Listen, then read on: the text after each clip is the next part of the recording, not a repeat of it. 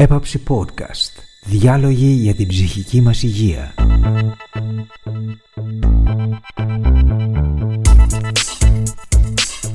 Σε αυτό το επεισόδιο η Αγγελική Σπανού φιλοξενεί τον Ηλία Κικίλια.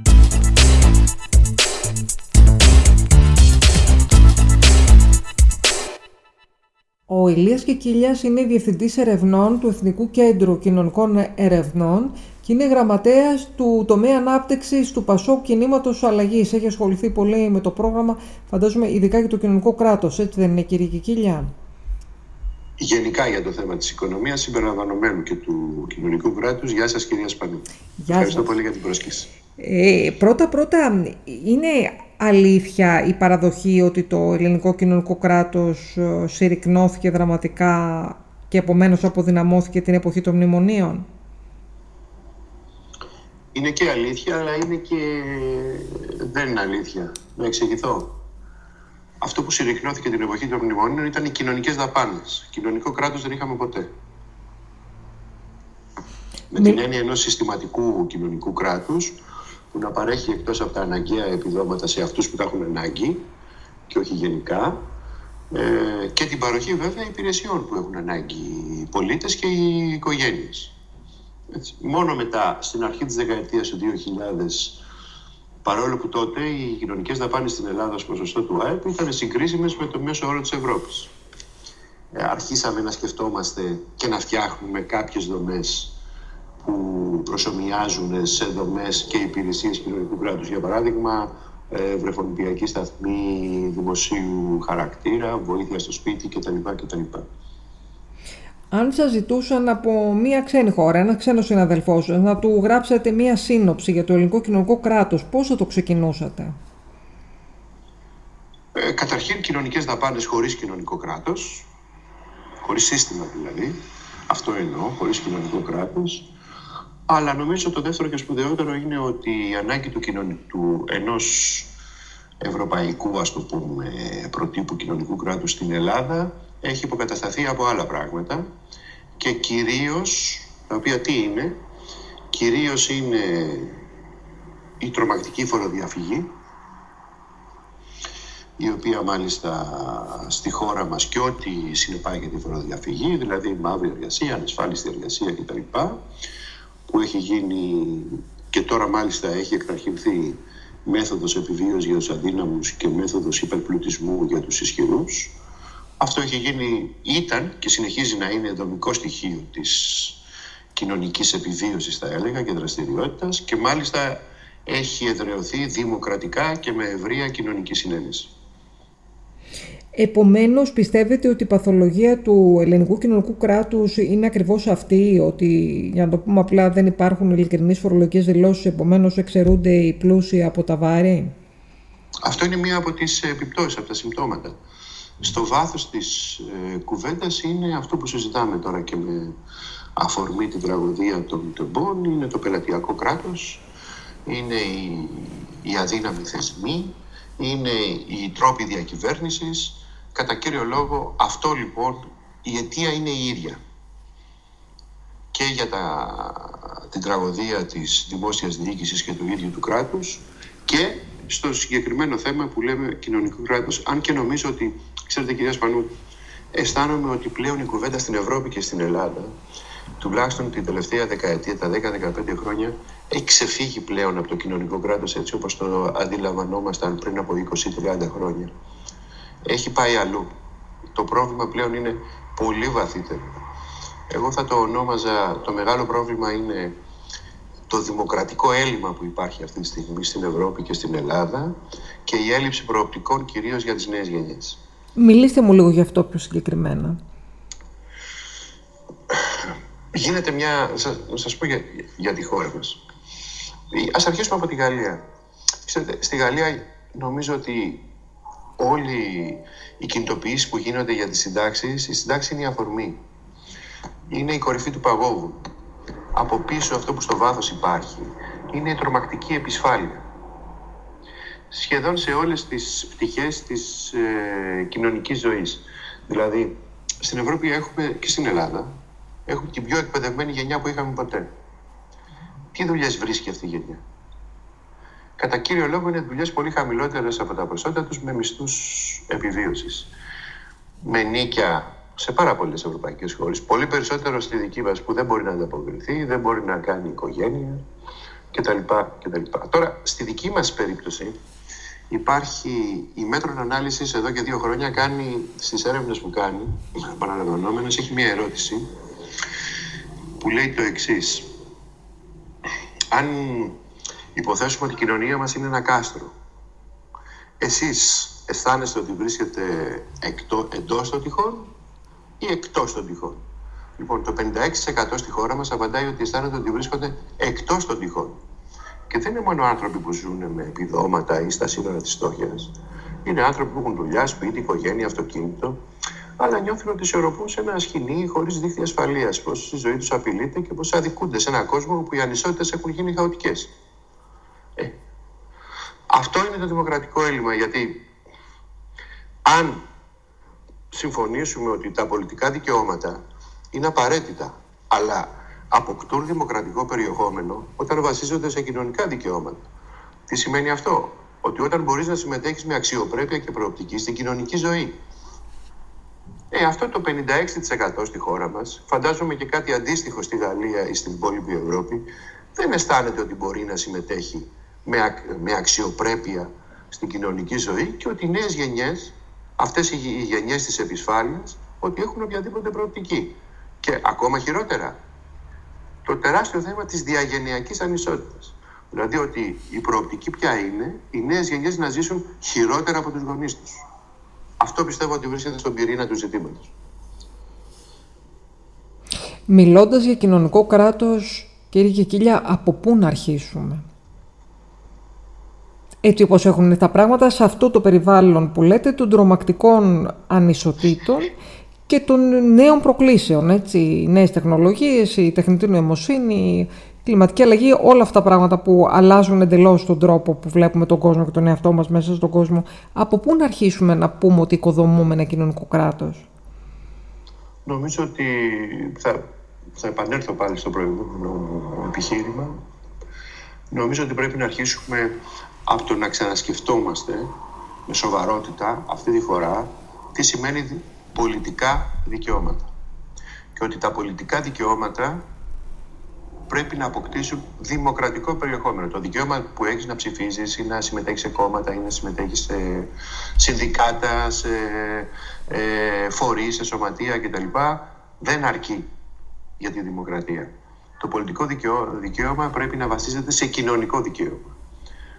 Έτσι. Δηλαδή, πρέπει να μπορείς να εξασφαλίσεις το βαθμό βέβαια που προσπαθήσεις και εσύ, έτσι, όχι κα, κα, κα, ότι κάθεσαι στο σπίτι σου, να μπορείς να εξασφαλίσεις το σύστημα, ότι το σύστημα θα σε βοηθήσει για να συμμετέχεις στην κοινωνική ζωή με αξιοπρέπεια και προοπτική. Αυτό νομίζω ότι είναι μια βασική ιδέα στην οποία πρέπει να επανέλθουμε. Αλλά στα νέα δεδομένα της εποχής.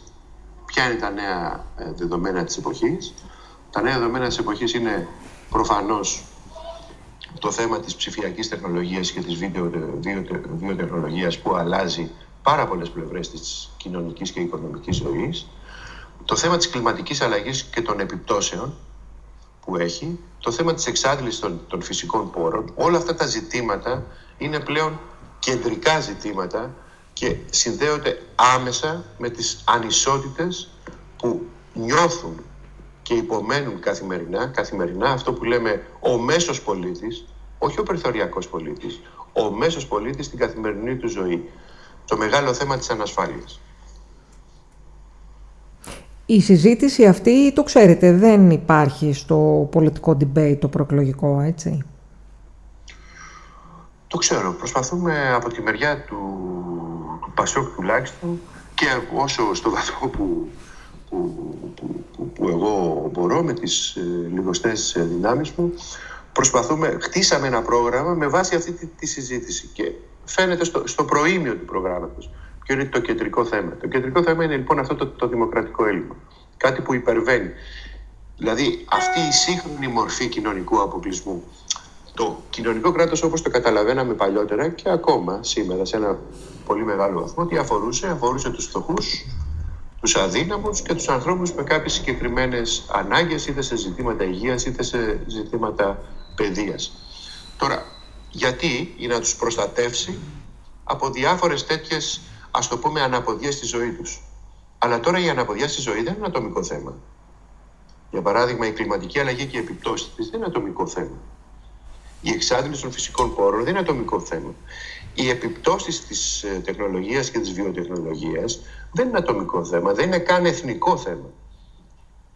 Θα μπορούσα να πω. Άρα και το αντικείμενο και το πεδίο του αντικειμένου, ε, το γήπεδο θα έλεγα, έχει αλλάξει δραματικά. Όσο πιο γρήγορα το συνειδητοποιήσουμε, τόσο πιο, πιο γρήγορα θα σοβαρευτεί, πιστεύω, ως προς αυτή την πλευρά ο δημόσιος πολιτικός διάλογος και θα πάψει να ασχολείται με το ποιος θα είναι πρωθυπουργός και ποιος δεν θα είναι. Δεν είναι και ιδεολογικό ζήτημα, όχι μόνο δημοσιονομικό, ε, το τι κοινωνικό κράτος ε, συγκροτείται σε κάθε χώρα. Προφανώς. Προφανώς. Γιατί αυτό απορρέει από τον τρόπο που βλέπει ας πούμε η κάθε ας το πούμε, παράταξη, ας πούμε ότι υπάρχει μια συντηρητική παράταξη και μια προοδευτική παράταξη και μια ριζοσπαστική παράταξη, για να βάλουμε και τρεις παρατάξεις. Πώς βλέπει ότι πρέπει να οργανώσει, ποια είναι τα βασικά προβλήματα της κοινωνικής και οικονομικής ζωής και πώς πρέπει να οργανωθούν. Για παράδειγμα, η συντηρητική παράταξη, αυτό που λέγαμε δεξιά, πιστεύει άκρητα στις δυνάμεις της οικονομίας. Παρά το γεγονός βέβαια ότι τα τρία τελευταία χρόνια έχει γίνει προ, πιο κρατικιστική και από τους πρώην σοσιαλδημοκράτες. Έτσι. Ε, με, τη, με αφορμή την πανδημία του COVID. Αλλά να σας πω, στη χώρα μας μοιράστηκαν 65 με 70 δις. Λοιπόν, εν πολλής, δεν είναι μόνο η δική μου γνώμη, το γράφουν και πάρα πολλοί και σοβαροί αναλυτές. Όχι κατά ανάγκη, θα έλεγα, μη συντηρητική. Εν πολλής με κριτήρια πελατειακά, δηλαδή από το ελικόπτερο που λέμε. Α, για παράδειγμα, αυτό το Market Pass ας πούμε, που διαφήμιζαν πρόσφατα θα πάει σε 8,5 εκατομμύρια πολίτες. Έτσι, λοιπόν, δεν νομίζω ότι όλοι τα 8,5 εκατομμύρια πολίτες έχουν όλη την ίδια ανάγκη τα 20 ή 30 ευρώ το μήνα. Λοιπόν, πιστεύεις στις δυνάμεις της αγοράς. Πάρτε ως παράδειγμα αυτά τα 65 δισεκατομμύρια λοιπόν. Καλά δεν βρέθηκαν ένα-δύο δισεκατομμύρια να μπει μια τάξη τέλος πάντων στη δημόσια υγεία και στα νοσοκομεία όπου περιμένει κάποιος να κάνει μια εγχείρηση δύο και τρία χρόνια. Στο θέμα της κατάρρευσης των υποδομών στα σχολεία. Δεν είναι μόνο υποδομές. Δείτε το θέμα της σχολικής και της νεανικής βίας. Δηλαδή, αν πηγαίνει το παιδί σε ένα δημόσιο σχολείο σε συγκεκριμένες ας πούμε συνοικίες, μην τις πούμε μεγάλου πόλεων, δεν ξέρεις αν θα γυρίσει αρτιμελές στο σπίτι. Και φτιάχνανε πανεπιστημιακή αστυνομία η οποία τελικά αποσύρθηκε και δεν ξέρουμε τώρα που είναι αυτή η άνθρωποι. Λοιπόν, υπάρχουν βασικά ζητήματα. Αυτά τα ζητήματα δεν υπάρχουν σε άλλες χώρες. Έτσι. Σε εμάς όμως, τα βασικά ζητήματα της δημόσιας ε, υγείας και της δημόσιας παιδείας είναι ακόμα άλυτα. Δεν είναι ανάγκη να μιλήσουμε για τα ζητήματα της ασφάλειας στις μεταφορές, έτσι. Που αναδύθηκαν με τραγικό τρόπο πολύ πρόσφατα. Okay τραγικό δεν, πιο τραγικός τρόπος δεν υπάρχει. Οι ανισότητες όμως υπάρχουν και στις άλλες χώρες. Προφανώς. Ε, και όπως και στις άλλες χώρες υπάρχει μία αποφυγή να συζητήσουν για την κοινωνική κατοικία ή για ένα βασικό εισόδημα για τους νέους ανθρώπους που είναι η πρόταση του Πικετή και δεν ε, την έχει υιοθετήσει κανένα κόμμα μέχρι στιγμής ή κάτι εν πάση περιπτώσει που να επιτρέπει στον νέο άνθρωπο να οργανώσει τη ζωή του, να προγραμματίσει τη δημιουργία οικογένειας κτλ. Ακριβώς, αλλά ας, ας, ας πούμε έτσι, κάποια συγκεκριμένα παραδείγματα. Οι Πορτογάλοι ένα πολύ σοβαρό, για παράδειγμα, έχουν αφιερώσει από το Ταμείο Ανάκαμψης, από, από τα χρήματα του Ταμείου Ανάκαμψης που έχουν, τους πόρους, έχουν αφιερώσει νομίζω τριπλάσια ή τετραπλάσια ποσοστά για ζητήματα δημόσιας υγείας και παιδείας. Έχουν αφιερώνουν ένα πολύ μεγάλο τμήμα για να κατασκευάσουν 30.000 κοινωνικές κατοικίες. Είναι προτάσεις που, που κάνει και το Πασόκ στο πρόγραμμά του. Λοιπόν, εμείς έχουμε 2% για τη δημόσια υγεία στο δικό μας Ταμείο Ανάκαμψης και έχει, εκεί πέρα έχουν προϋπολογιστεί κάτι ασήμαντα ποσά για 100 κατοικίες στην Αθήνα και στη Θεσσαλονίκη. Ε, χώρες που θέλουν λοιπόν μπορούν να κάνουν πράγματα, ειδικά όταν έχουν στη διάθεσή τους αυτούς τους τεράστιους πόρους. Έτσι. Πιστεύετε ότι είναι πολιτική επιλογή αυτό; Ε, θέλω να πω ότι και στα προηγούμενα χρόνια, όταν κυβερνούσε το Πασόκ για παράδειγμα, το κοινωνικό κράτος οργανώθηκε με έναν ανορθολογικό και τελικά άδικο τρόπο. Το ξέρετε καλύτερα από μένα. Με ανάπηρους μαϊμού, με ε, επιδόματα που δεν έπρεπε να δοθούν, με πλούσιους πολίτεκνους κλπ. κλπ. Επομένως, ε, θέλω να πω δεν είναι μόνο ιδεολογικό το θέμα, είναι και μάλλον ζήτημα πολιτικής ηθικής, δεν ξέρω πώς να το πω είναι ιδεολογικό το θέμα. Καταρχήν το να οργανωθεί ένα συστηματικό κοινωνικό κράτος δεν είναι μια υπόθεση απλά 5 και 10 ετών. Ναι, αλλά το, το Πασόκ κυβέρνησε πάρα πολλά χρόνια, δεν κυβέρνησε 5 και 10. Νομίζω ότι και το Πασόκ στις παλιότερες διακυβερνήσεις του, παρά τις πραγματικά, γιατί αν για κάτι χαρακτηρίζεται το Πασόκ, είναι οι μεταρρυθμίσεις. Για παράδειγμα, οι ουσιαστικές μεταρρυθμίσεις. Να σας θυμίσω το ΚΕΠ, τα ΚΕΠ, το ΑΣΕΠ, έτσι, το συνήγορο του πολίτη, τον οικονομικό εισαγγελέα, ακόμα και ξέρετε και με την Τρόικα στο, στο, στο, στο σβέρκο μας. Ε, είχαμε τη διάβγεια, είχαμε όλες αυτές τις, ε, τη, τη, τη, την Εθνική Αρχή Διαφάνειας κτλ. Λοιπόν, αλλά νομίζω ότι ποτέ δεν μπόρεσε να απεμπλακεί επί της ουσίας παρά τις προσπάθειες που έγιναν από, το, από αυτό που λέμε πελατειακό σύστημα. Λοιπόν, τα επιδόματα στους ανάπηρους και στους ε, τυφλούς που οδηγούσαν ταξί είναι ακριβώς εκφάνσεις αυτού του ζητήματος. Όπως εγώ τα βάζω στο ίδιο ακριβώς, στην ίδια ακριβώς κατηγορία με το θέμα της τρομακτικής ανοχής στην φοροδιαφυγή έτσι, που υποκαθιστά επί της ουσίας τις υποχρεώσεις ενός ε, πολιτισμένου κράτους να παρέχει στους πολίτες του συγκεκριμένες υπηρεσίες υψηλού επίπεδου. Γιατί πιστεύετε ότι στη χώρα μας υπήρξε τόσο έντονος ε, πελατειασμός στην ε, δημιουργία και στη λειτουργία του κοινωνικού κράτους; Ο πελατειασμός είναι το, το, το γενικότερο φαινόμενο που βρίσκεται στην κρίση. Τώρα πρέπει να, να πάμε πολύ παλιότερα στο πώς συγκροτήθηκε το, το σύγχρονο ελληνικό κράτος έτσι, ε, και τα λοιπά.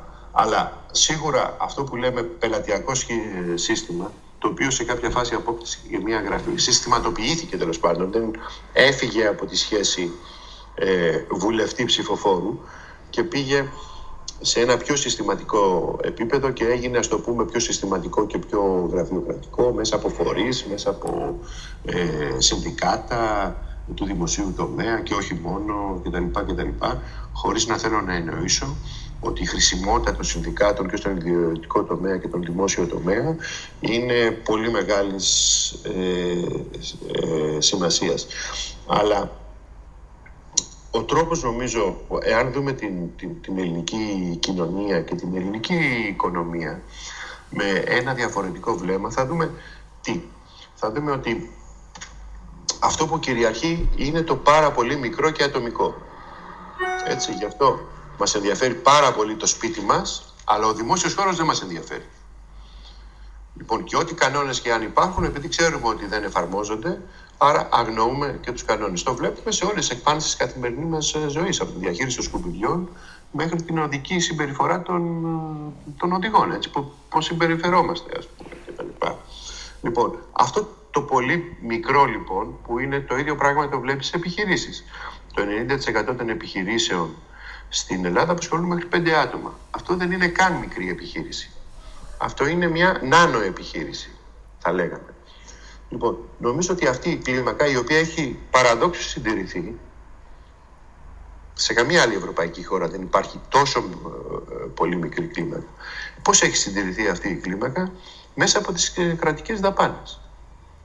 Πώς έχει συντηρηθεί, να σας δώσω ένα παράδειγμα. Έχουν περάσει από τη χώρα πάρα πολλά δισεκατομμύρια μέσω των ΕΣΠΑ, εκ των οποίων πάρα πολλά έχουν αφιερωθεί στις λεγόμενες ενίσχυση των μικρομεσαίων επιχειρήσεων.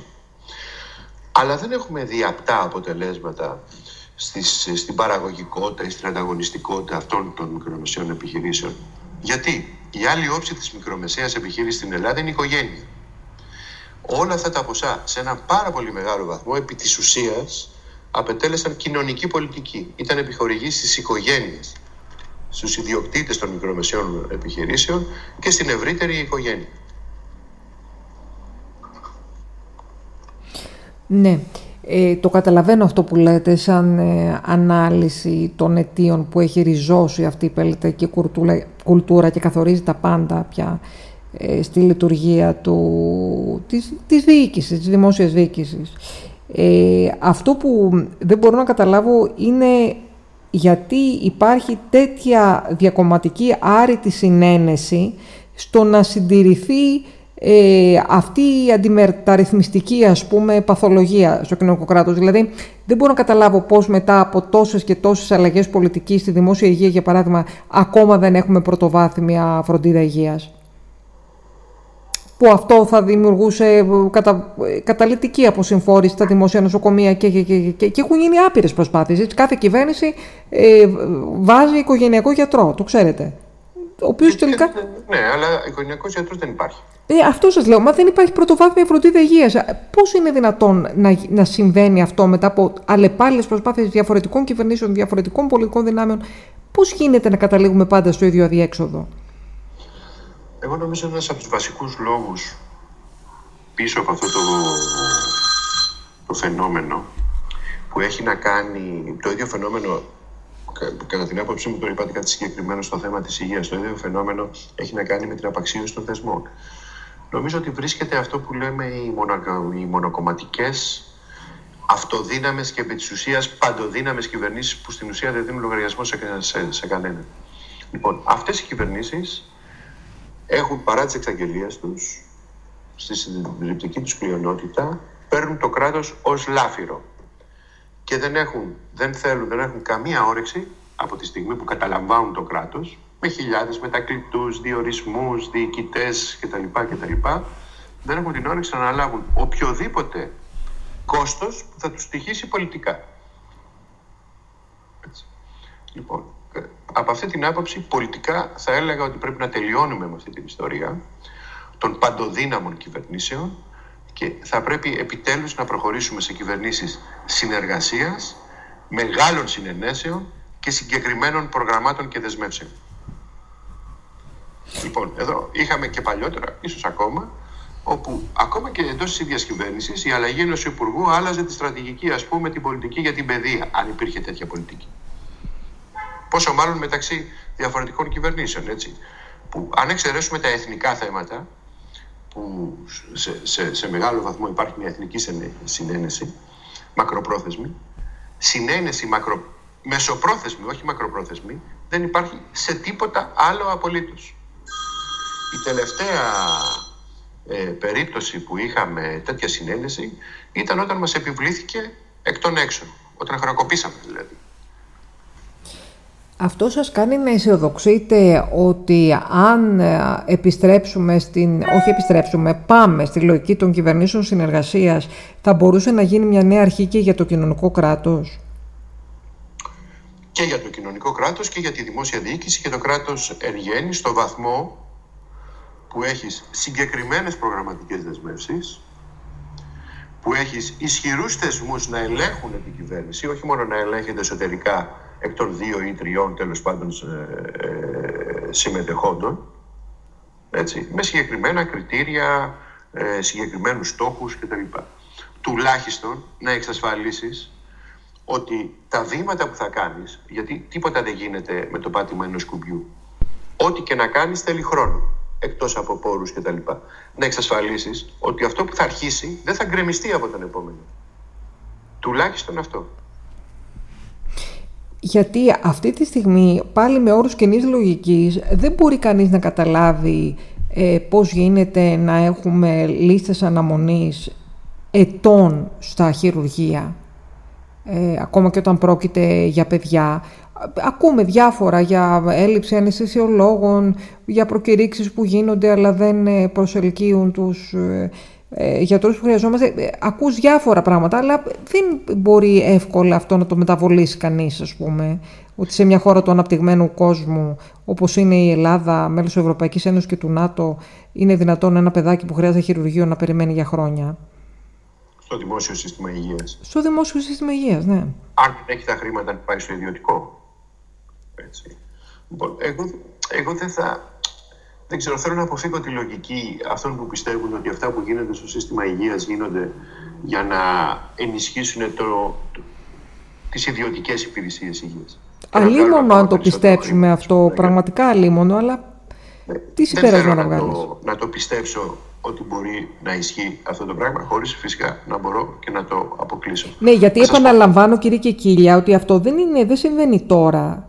Συνέβαινε και πριν. Δηλαδή, θέλω να πω, είναι διακομματικό το φαινόμενο στη χώρα μας τουλάχιστον. Αυτό που μου κάνει εντύπωση είναι ότι θα περιμέναμε ότι μια πολιτισμένη κοινωνία θα είχε και μια αντίστοιχη, θα είχε και μια αξιολόγηση, για παράδειγμα, για το πώς θα πρέπει να αμείβονται οι λειτουργοί του δημοσίου τομέα, ή πάλι αν το θέλετε, εγώ προτιμώ να τους λέω λειτουργούς, στις, στα διάφορα πεδία της δημόσιας διοίκησης και της ε, δημόσιας. Λοιπόν, εάν βάλει κάποιος, ας πούμε, ποιοι είναι η μέση μισθή ή ποιοι είναι η εισαγωγική μισθή ενός γιατρού, ενός δάσκαλου και ενός καθηγητή ή ενός πανεπιστημιακού, ενός υπαλλήλου σε μια εφορία. Δεν θέλω τώρα να φέρω. Ενός υπαλλήλου σε ένα υπουργείο. Ενός υπαλλήλου σε έναν οργανισμό. Ή ενός σταθμάρχη. Αυτή η εικόνα, ένα απλό διάγραμμα, θα ήταν απολύτως αποκαλυπτικό για το τι προτεραιότητες βάζει αυτή η κοινωνία. Ναι, ή ενός σταθμάρχη. Ή ενός σταθμάρχη.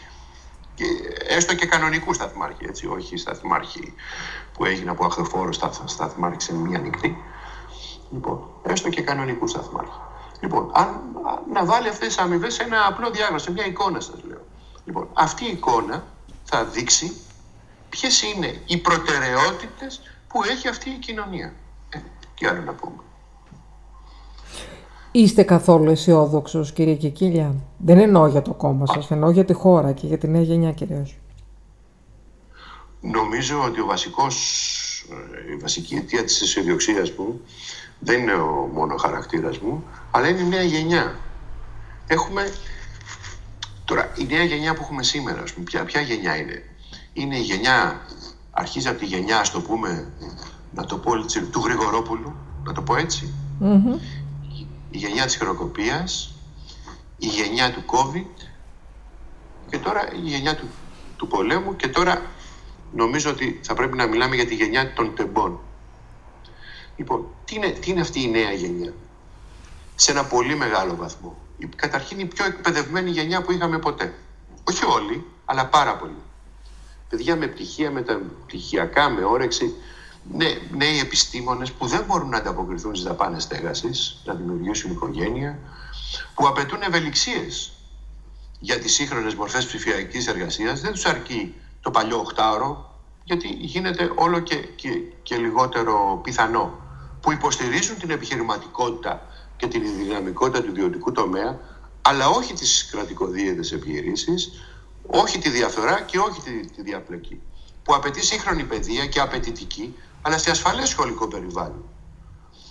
Και αποτελεσματικές δομές υποστήριξης και χρηματοδότησης για να αξιοποιεί τις ευκαιρίες ψηφιακής επανάστασης και, και των startups. Λοιπόν, αυτή η γενιά, η καλύτερη γενιά που είχαμε ποτέ, νιώθει πιο πολύ από ποτέ outsiders ακριβώς τη στιγμή που έρχεται η ώρα να αναλάβει τα ενία της, του κόσμου και της κοινωνίας. Εγώ είμαι αισιόδοξος. Είστε αισιόδοξος και ότι θα ψηφίσουν στις εκλογές; Αυτό δεν το γνώριζω. Ελπίζω να ψηφίσουν. Σας ευχαριστώ πολύ για αυτή τη συζήτηση κύριε Κικίλια. Να είστε καλά. Σας ευχαριστώ πολύ για την πρόσκληση. Καλή συνέχεια. Γεια σας. Thank you.